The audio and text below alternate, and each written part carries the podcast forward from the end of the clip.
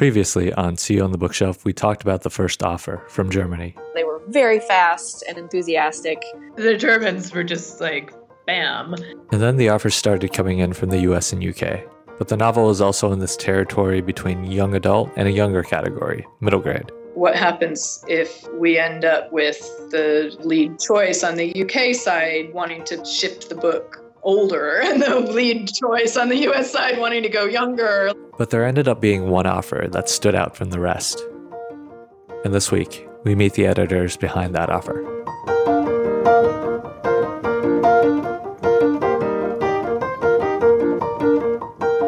I'm Jessica Dandino Garrison, um, Jess, to those of you who know me.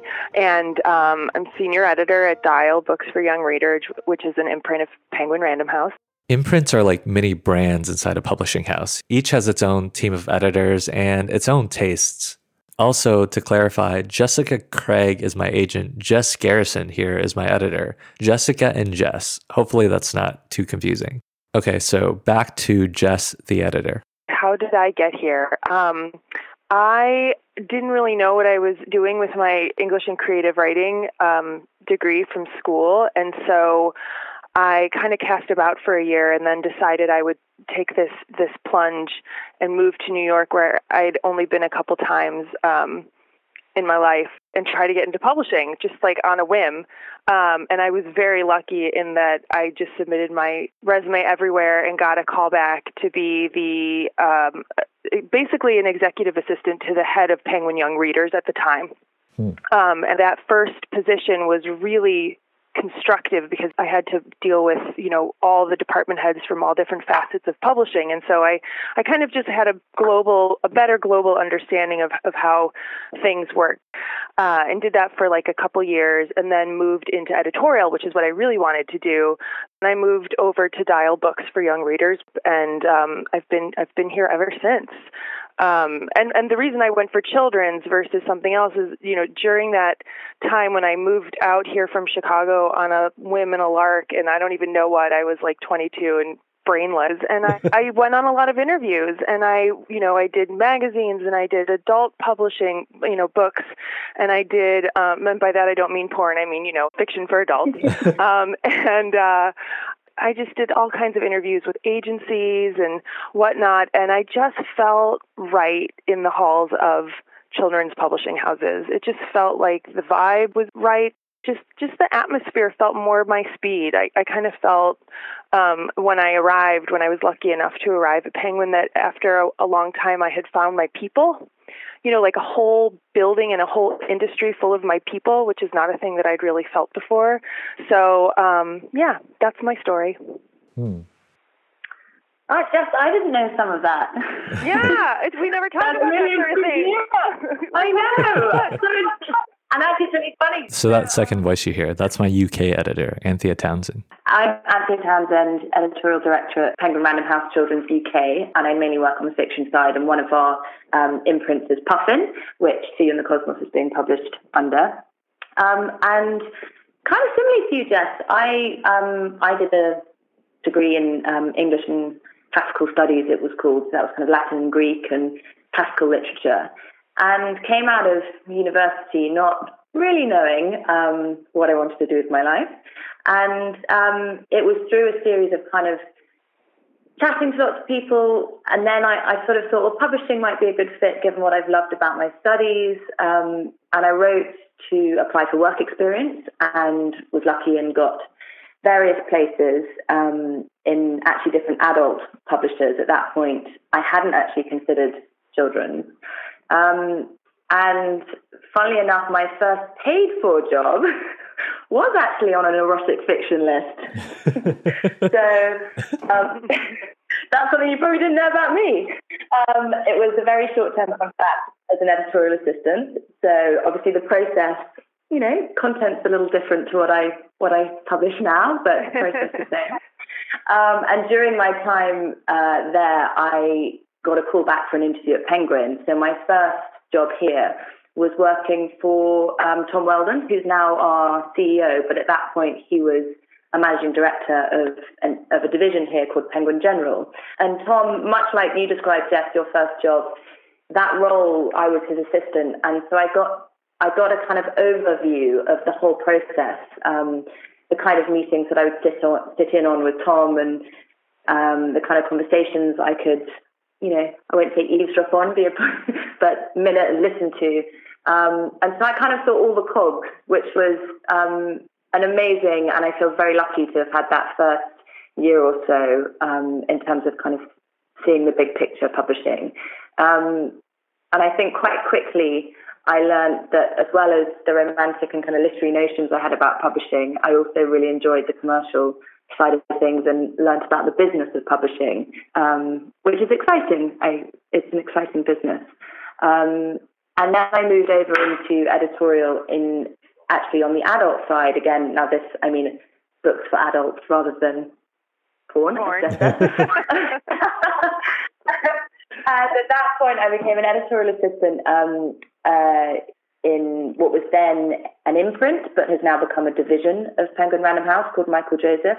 And during that time, I I got to work on a few projects that crossed over into our kids team. Um, so I, I worked with um, a senior editor who was publishing uh, an, an, additional book in the Hitchhiker's Guide to the Galaxy series, um, hmm. written by um, a children's author, Eoin Colfer. And I sort of found myself realizing that it was those few projects that I was really, really enjoying. And as Jess has described, the, the community in children's publishing, I just, it, it's kind of second to none, I'd say. It's pretty awesome. Um, and then I actually had a brief spell um, out of publishing. Uh, so I had a brief period where I left. Um, I actually was unwell. I had meningitis. We didn't know that, Jess. oh no, I didn't know that. I, I thought you were going to say you like you know jumped ship to be a copy editor for a couple years in advertising. Not no, no. I I got kind of slightly taken out of the game, but um, it was. I remember having a very um, a very kind of insightful conversation with Tom actually, who said, "Look, this I was probably twenty five, I think. Mm-hmm. And he said, look, we won't, it's pretty rare that you get um, a kind of gap like this. Obviously, it, you wouldn't have wished for it, but it will allow you to do some thinking and think about where you really want to be. And um, anyway, to cut a long story short, that brought me all the way background into children's um, a, a, little time later, back at Penguin. Um, and I've been there ever since. So. Mm. sounded like there were a lot of uh, parallels between. Yeah, I didn't know, Jess, about your first job. That's my very, very first job was actually in, in development at a science and engineering school um, in Chicago. Huh. And I'm not cut out for fundraising. That's what I'll say about that job. But I, I well, feel like jobs are sort of like boyfriends. You have to try out a few and figure out what doesn't work until you figure out what does.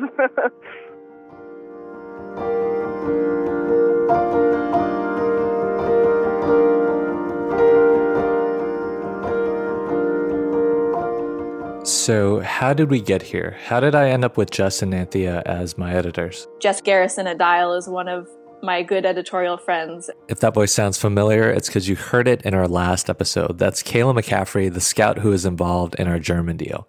She also helped my agent build that initial list of editors to send the manuscript to. Jess Garrison was on that list. She and I have had a lot of serendipity in terms of reading projects and being able to talk about why we love them and and why she would be excited to publish them. But while Jess's name was on that initial list, Anthea's wasn't. Jessica, your agent, Jessica Jack, um, sent you in the Cosmos to another colleague of mine, but she actually had left the business. So, and this all happened very quickly, but Jessica hadn't yet received her, you know, kind of email bounce back or notification that she wasn't still part of the business. Um, but separately, I'd seen a, I think it was in a, a US, a, a, blast about your German publishing deal. And it was hmm. just a, a kind of brief thing about, you know, what Tea in the Cosmos was about in a, in a kind of real nutshell. And I thought, oh, and then reached out to Jessica and then at the same time found out that Jess was reading. And Jess and I have known each other, but we've never actually met in person, have we, Jess? No, so still we haven't, yeah. But we've we've known each other, and um, there were a few submissions um, prior to you know the first time we read in the Cosmos. There were a few things that we'd read, or just books that Jess was publishing that I you know admired and liked, and so we kind of knew our tastes aligned. Um, and so when I knew Jess was reading *Seeing the Cosmos at the same time on submission, um, we kind of reached out at that point. So it was really, really early on. And I just remember getting this email back from Jess. You know, I was saying, oh, I'm really excited about this, this manuscript I'm reading. And, and Jess was saying the same thing. One thing that really surprised me was just how much cross communication there seemed to be between different editors and people in the industry. Here's our scout from last week again, Kayla McCaffrey, referring here to Jess. She and I had a drink state actually in the middle of the submission, and she had not yet finished the manuscript when I sat down with her. And I was able to say, No, you have to finish it right away. This is extremely special. I think it would be perfect for Dial. And she went right home and finished it. And I asked Jessica, my agent Jessica, about this. When I was talking to to Jess and Anthea and Kayla, I was getting this like very strong sense of just how like everyone was aware of what everyone else was reading.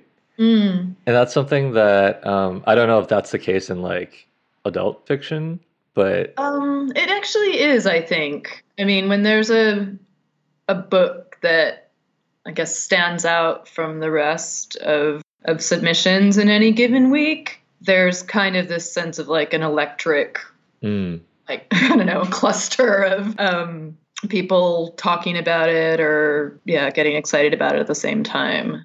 I mean, it makes sense if you think about it. People in any industry, they know each other. Your friends work at other companies. There's a good chance you know what kinds of projects they're looking at, what manuscripts they might be working on. What was maybe less common in this case was that Justin and Anthea were both looking at it simultaneously for their separate markets. And because they were both under the Penguin Random House umbrella, they were able to team up to put in a joint offer for both the US and UK. I think it was on a Friday, and I think by Monday morning, Jess and I were on were on the phone, or you know, early that week, um, about how much you know we wanted to to go for it. So. Mm. Yeah, I do remember there being a, a sort of a flurry, a Friday afternoon flurry um, of, of emails and probably emails at that stage because it's late in the UK. Um, but I, I do remember the, the sort of the rapidness of it, you know. Mm. So typically, like, how many manuscripts come across your desks, and and like, Ooh. out of those, how many do you actually take an action on? Ooh. Yeah, I, it's funny. I get that question a lot, and so I should go back and sort of quantify how, like, at any given time, how many submissions I have. But it's it's too scary to do that, so yeah, I never do. Yeah, it is. And it does change. I mean, there are kind of peaks and, Exactly. you know, there, there are peaks and troughs. Sometimes ti- certain times of the year can be busier. So it does vary a lot. But, so a lot, but I don't know if I can quantify further. Jess, do you?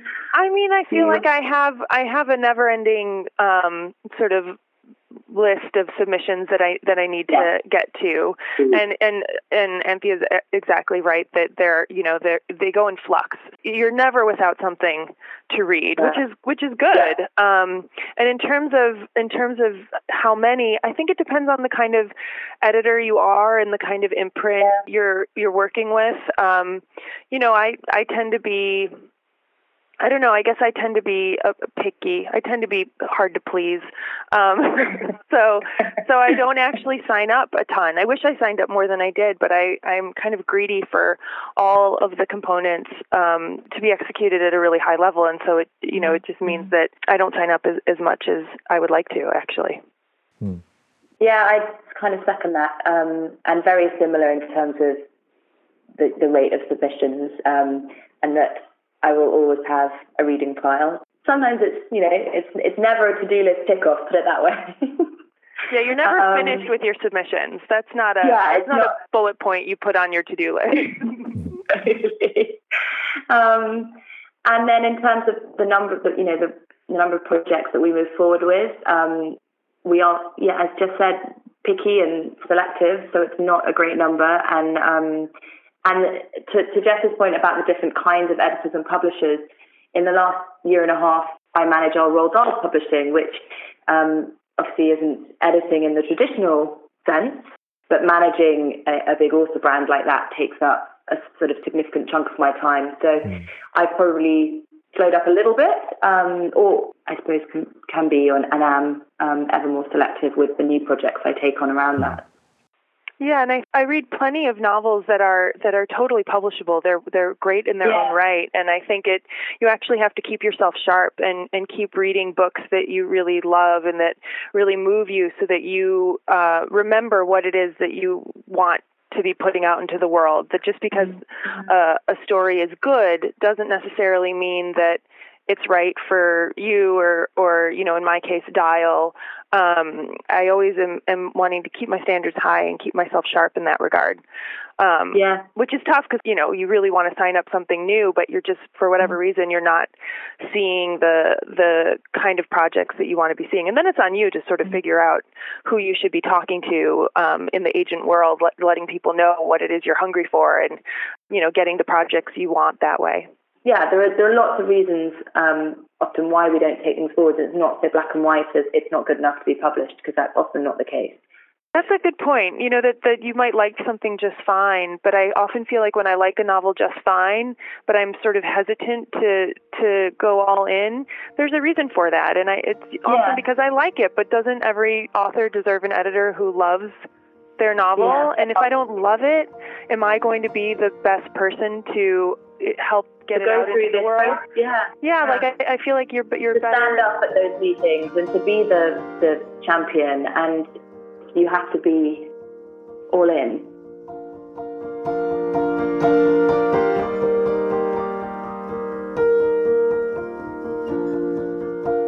Speaking of that weekend when, when Jess and I were both first reading See You in the Cosmos, um, from that Friday through to the Monday.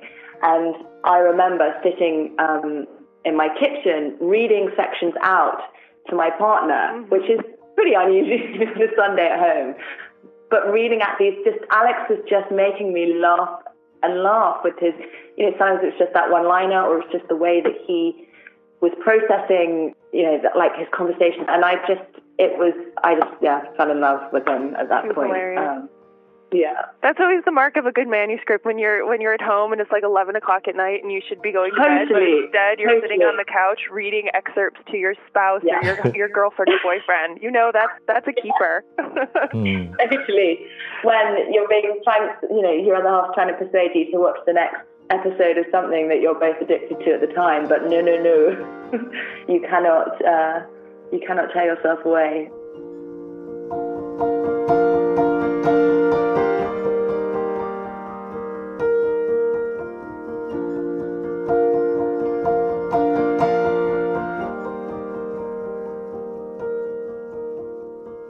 So Justin and Anthea both connected over their enthusiasm for the book.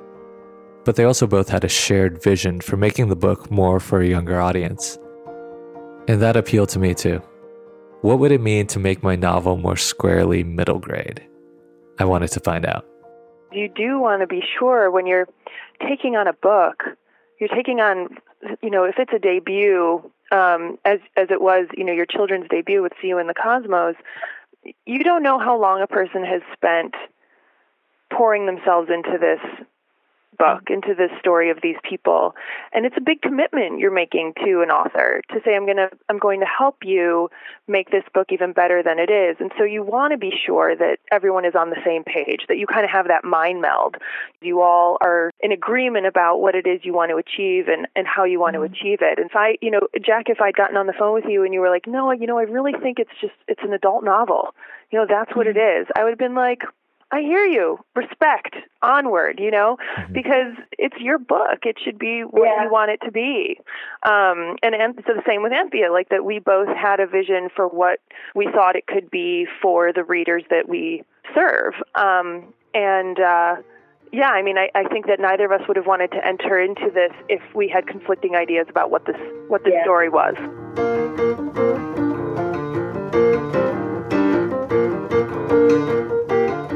Next week on See You on the Bookshelf, we go deeper into that vision and into the editing process.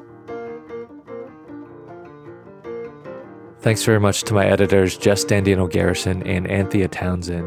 Anthea is on Twitter at Anthea Townsend, and Jess is on Pinterest as JKD Garrison.